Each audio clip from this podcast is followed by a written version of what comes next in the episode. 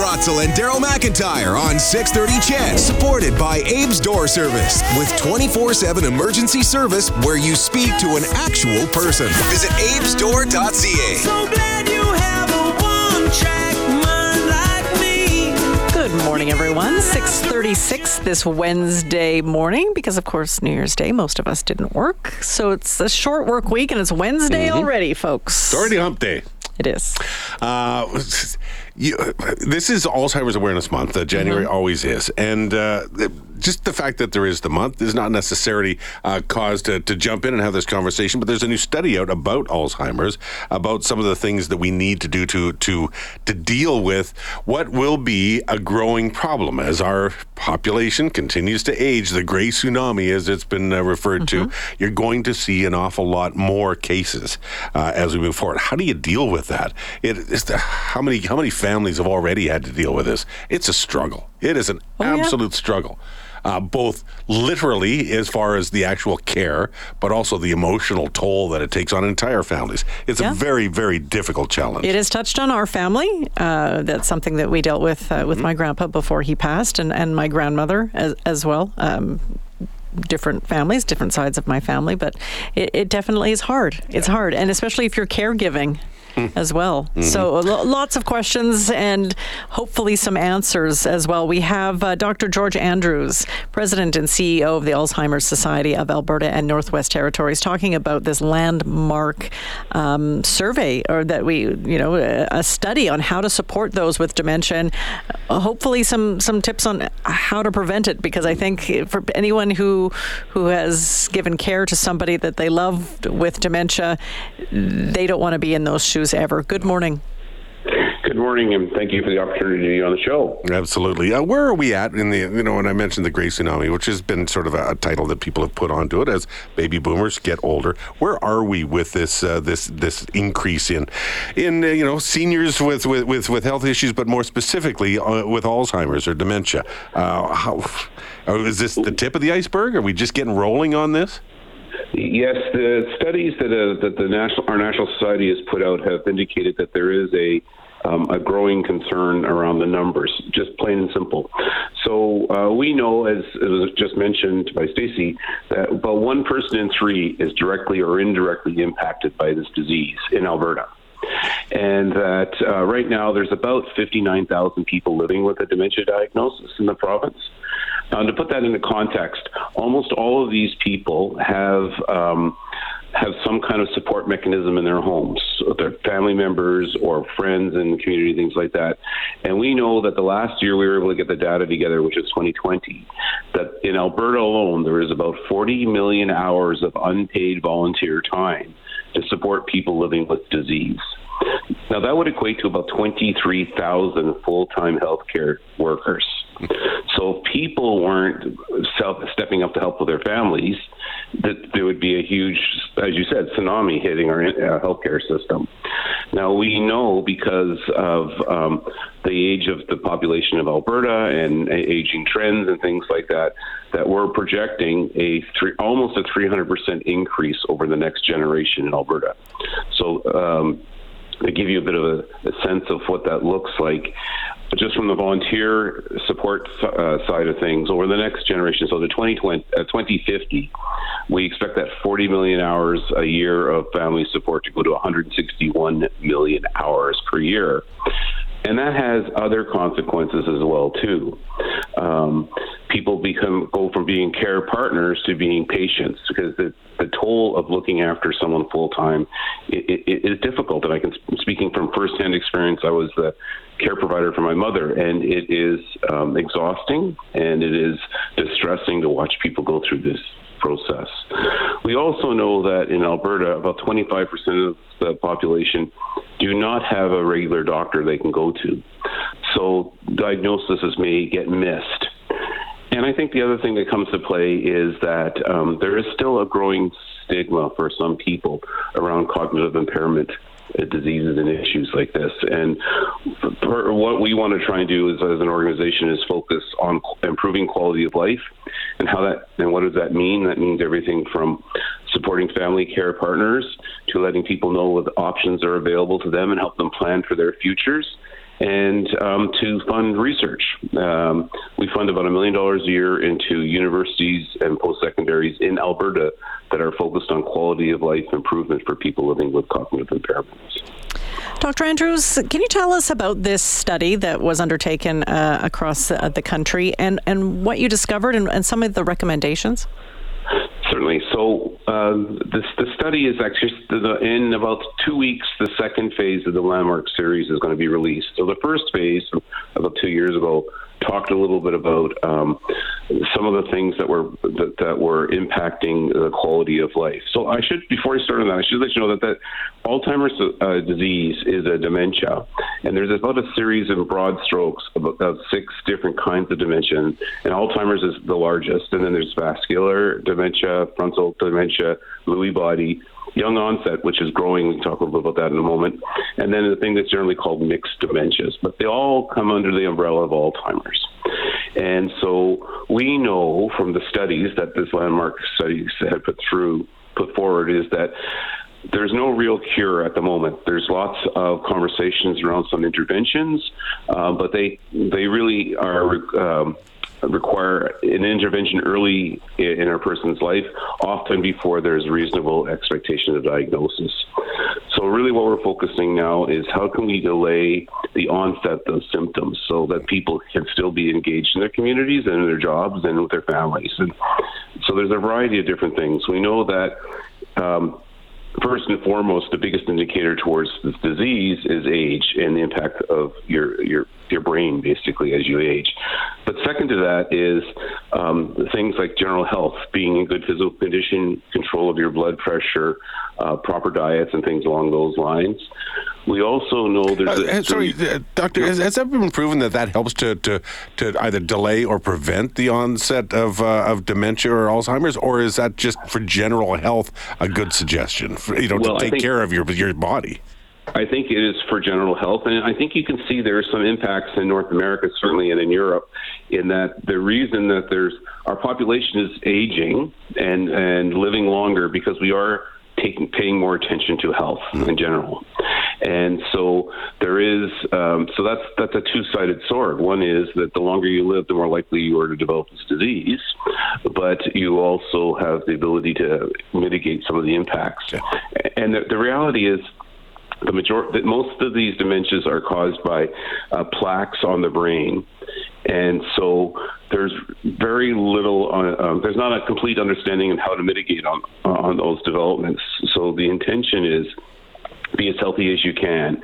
But one of the things that's come out of the studies out of the UK and in Europe is that if people have a sense of purpose, if they're uh, connected into a good social community, if they um, are not isolated from their friends and families, then that delays the onset of symptoms.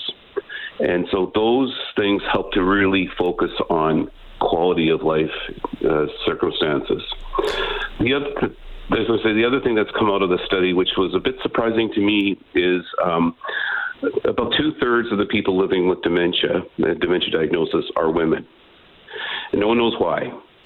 But the other thing is, is that about two thirds of the people who are unpaid informal care providers are women also.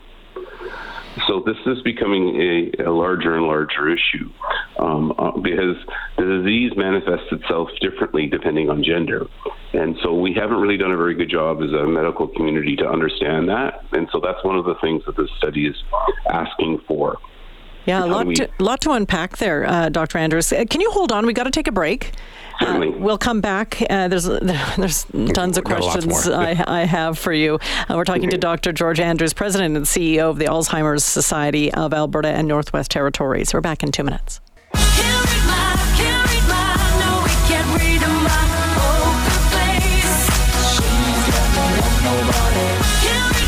This morning with Stacy Brotzel and Daryl McIntyre on 630 CHED, presented by Abe's Door Service, with 24-7 emergency service where you speak to an actual person. Visit abesdoor.ca. Good to have you here, 647 here on a Wednesday morning on This Morning with Stacy and Daryl. We're talking this morning with Dr. George Andrews, who is the president and CEO of the Alzheimer's Society of Alberta and Northwest Territories, about the studies that are involved here, about the, the, the large numbers that we've been we've been hitting on, and they're, they're sobering to say the very least. Uh, Dr. Andrews, what do we? So you know, you talked a little bit about you know good health, etc. What are what are we supposed to do as a society to deal with this? As as we look through this study, what what an- I, we need answers. I guess is what we're trying to see. I want to know if there are any as to what we can do. Well, you know, it's a good question, and we're wrestling with that, that question ourselves, and as is governments of various provinces and federal government, as well as researchers. And the quick answer is is that it's a complicated uh, problem. But the other challenge is, and not to make light of or make uh, light or dismiss other uh, health-related issues, but on a per, per capita basis, dementia studies is fairly poorly funded by any level of government. So it's probably about two dollars per, per per capita across the country versus cancer or MS, which are well in the hundreds of dollars of uh, per capita on research funding. So that's why we um, we work really hard at trying to promote uh, the research that's happening in Alberta. And interestingly enough, the the Alberta-based researchers at the post-secondaries in Alberta are working at the same level as many of the their compatriots internationally. And so it's important for us to acknowledge that and to fund it because we want these researchers to stay here. But it also allows people living with the disease in Alberta to participate in um, studies and in trials that wouldn't happen if that research wasn't done in Alberta. And Are there any promising treatments? I know that you mentioned earlier talking about delaying the progress if it is um, found early. I'm wondering what that is. Uh, is does that mean drugs? Is, is there, are there drugs? And is there something on the horizon that you're really excited about? You know, there are. I'm excited about some of the possibilities of the conversation we're having. Um, certainly, the drug companies are investing lots of money into research in this uh, internationally. The, the challenge we're finding is that many of these interventions um, often require people to be identified off uh, historically much sooner than they would in a general uh, um, uh, course of investigation of, of their health. So the one thing is is that the interventions are um, are earlier in their life cycle, and we don't really catch people at that point in their in life. But the other thing is that the percentage change increase is relatively um, insubstantial, and so it's not, it's not yet you know, it's not yet understood the true impact of some of these interventions. There is there are some medications that are prescribed, certainly in Canada, that will slow the curve on some of the decline, but it doesn't stop it. And it's not a question of really um, it, it's probably um, rounding the curve. So instead of having a slope, negative slope, it kind of curves a little bit more, but you end up in the same place. And so there are nothing um, that I, I would recommend at the moment as saying is a uh, is that golden um, cure uh, right now, and there are promising things on the horizon, but that's could be decades away. Well, with uh, any kind of research, it seems like on any disease, it's rarely a, a eureka moment. It's a slow, steady build on the research of before and improving things. But uh, obviously, with with this this this this increase in numbers, you almost want to see that not be such a slow increase. Well, and you know, there's there's two reasons why that's important. So one is yes, there's a huge increase in numbers, and people are finally understanding this through these studies that there is a incredible and significant impact on our health healthcare system if we don't take sending people who are frail to hospital is not a, a, good treatment for um, for people living with dementia, and we know that about 40% of the people who are in uh, hospitals on are related are they're related to frailty issues, which are directly and sometimes indirectly atta- attached to cognitive impairments, people falling and breaking limbs and things like that. So um, th- there's that issue. The other issue is that um, as the population ages, there's going to be, uh, we want to try and keep people in the workforce as long as possible. We want to help them be contributing members of society, and it's in everybody's best interest to make sure that those things all continue. And as I mentioned earlier, women seem to carry an, a disproportional share of this load. And because, you know, for in many circumstances, in my own situation, my wife stayed home with the kids while they were small and then she went back to work. So she was out of the workforce for a period of time. And then later in life, when you're in your prime wage earning years, you may have to take time off work to look after a parent or a spouse. And so, if the majority of people who are care partners are female, then that's a double whammy on their income and their pensions and things along those lines. So, it's concerning in that regard as well, too. Well, not really an uplifting conversation, George. I actually, No.